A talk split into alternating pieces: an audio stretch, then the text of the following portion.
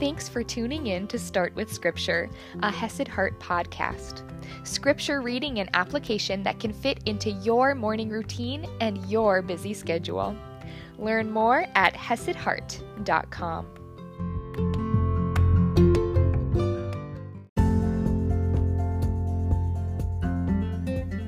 Good morning, my friends, and happy Saturday!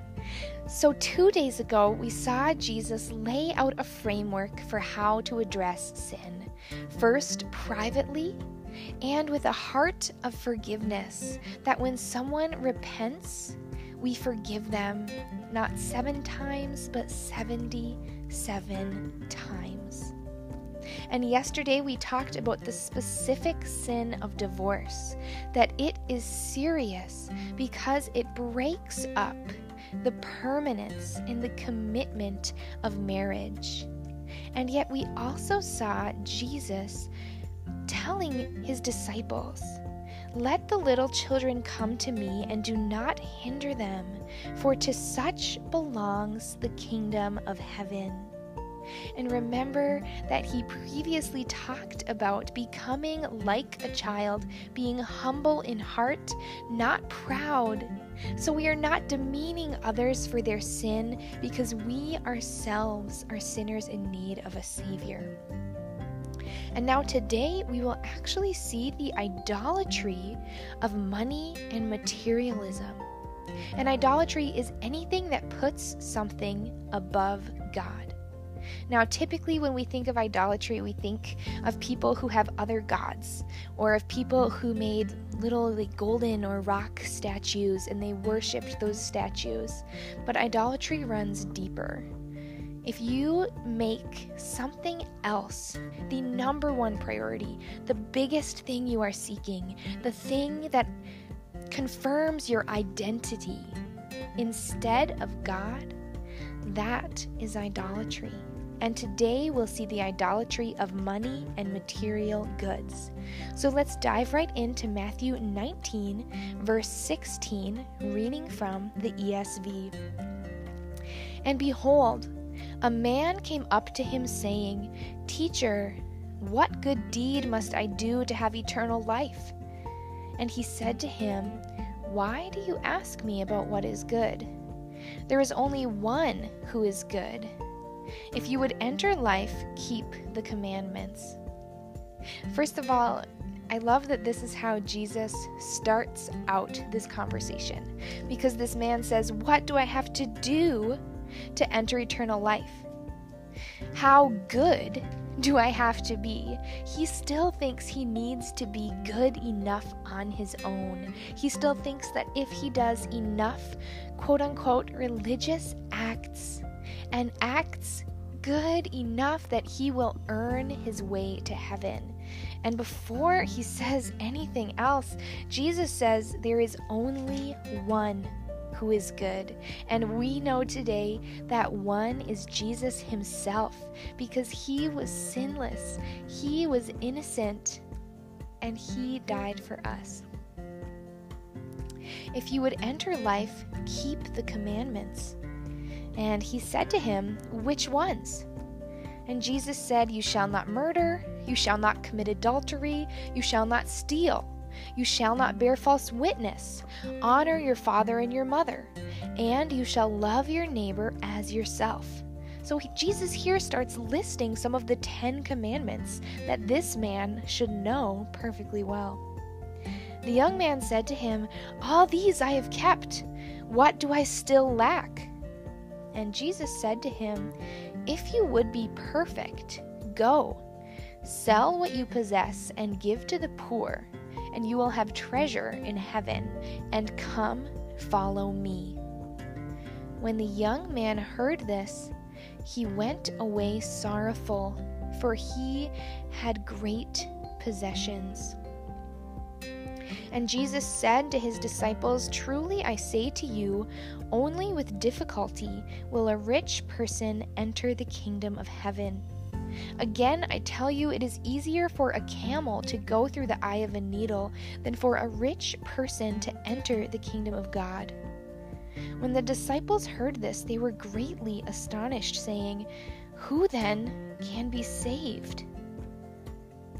But Jesus looked at them and said, With man this is impossible, but with God all things are possible.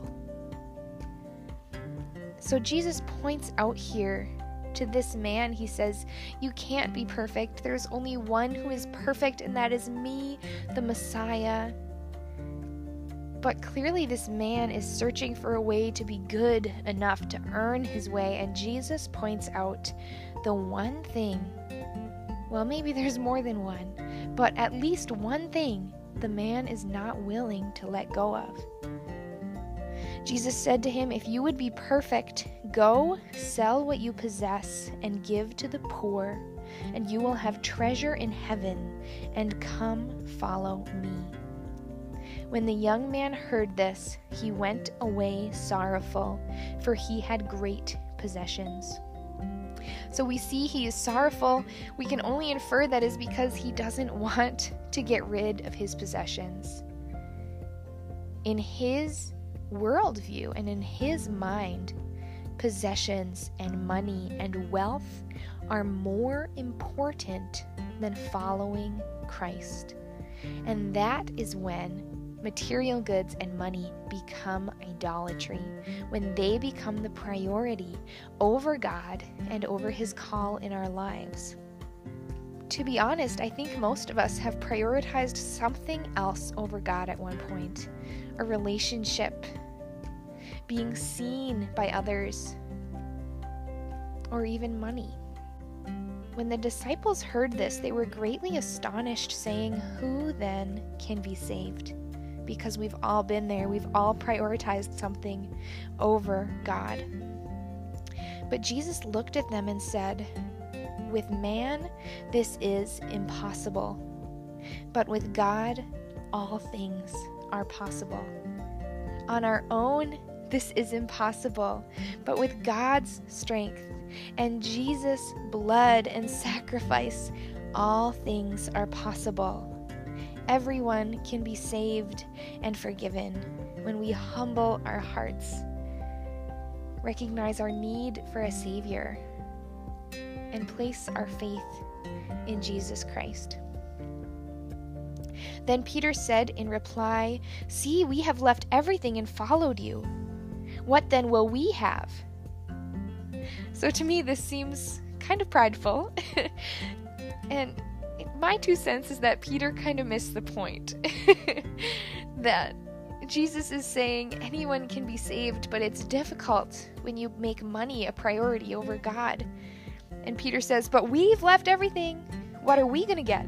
You know, we're better than him. And Jesus says to them, Truly I say to you, in the new world, when the Son of Man will sit on his glorious throne, you who have followed me will also sit on twelve thrones, judging the twelve tribes of Israel.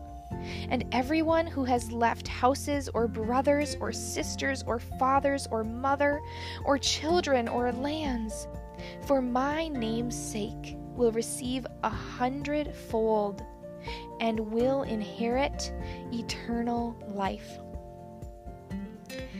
So Jesus honestly says to him, Yes, those who have faith in me, those who are covered by my blood and prioritize God first, they will have eternal life and they will receive a hundredfold and will inherit eternal life. Again, remembering that it's not something we can ever do on our own but only because of Christ's sacrifice. But he ends on this But many who are first will be last, and the last first. He still points out humility. I hope you have a great weekend, and I will see you on Monday.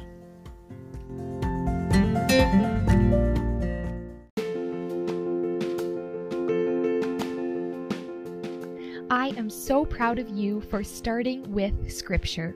You can also visit HesedHeart.com for even more resources, including faith based yoga and Bible based meditations.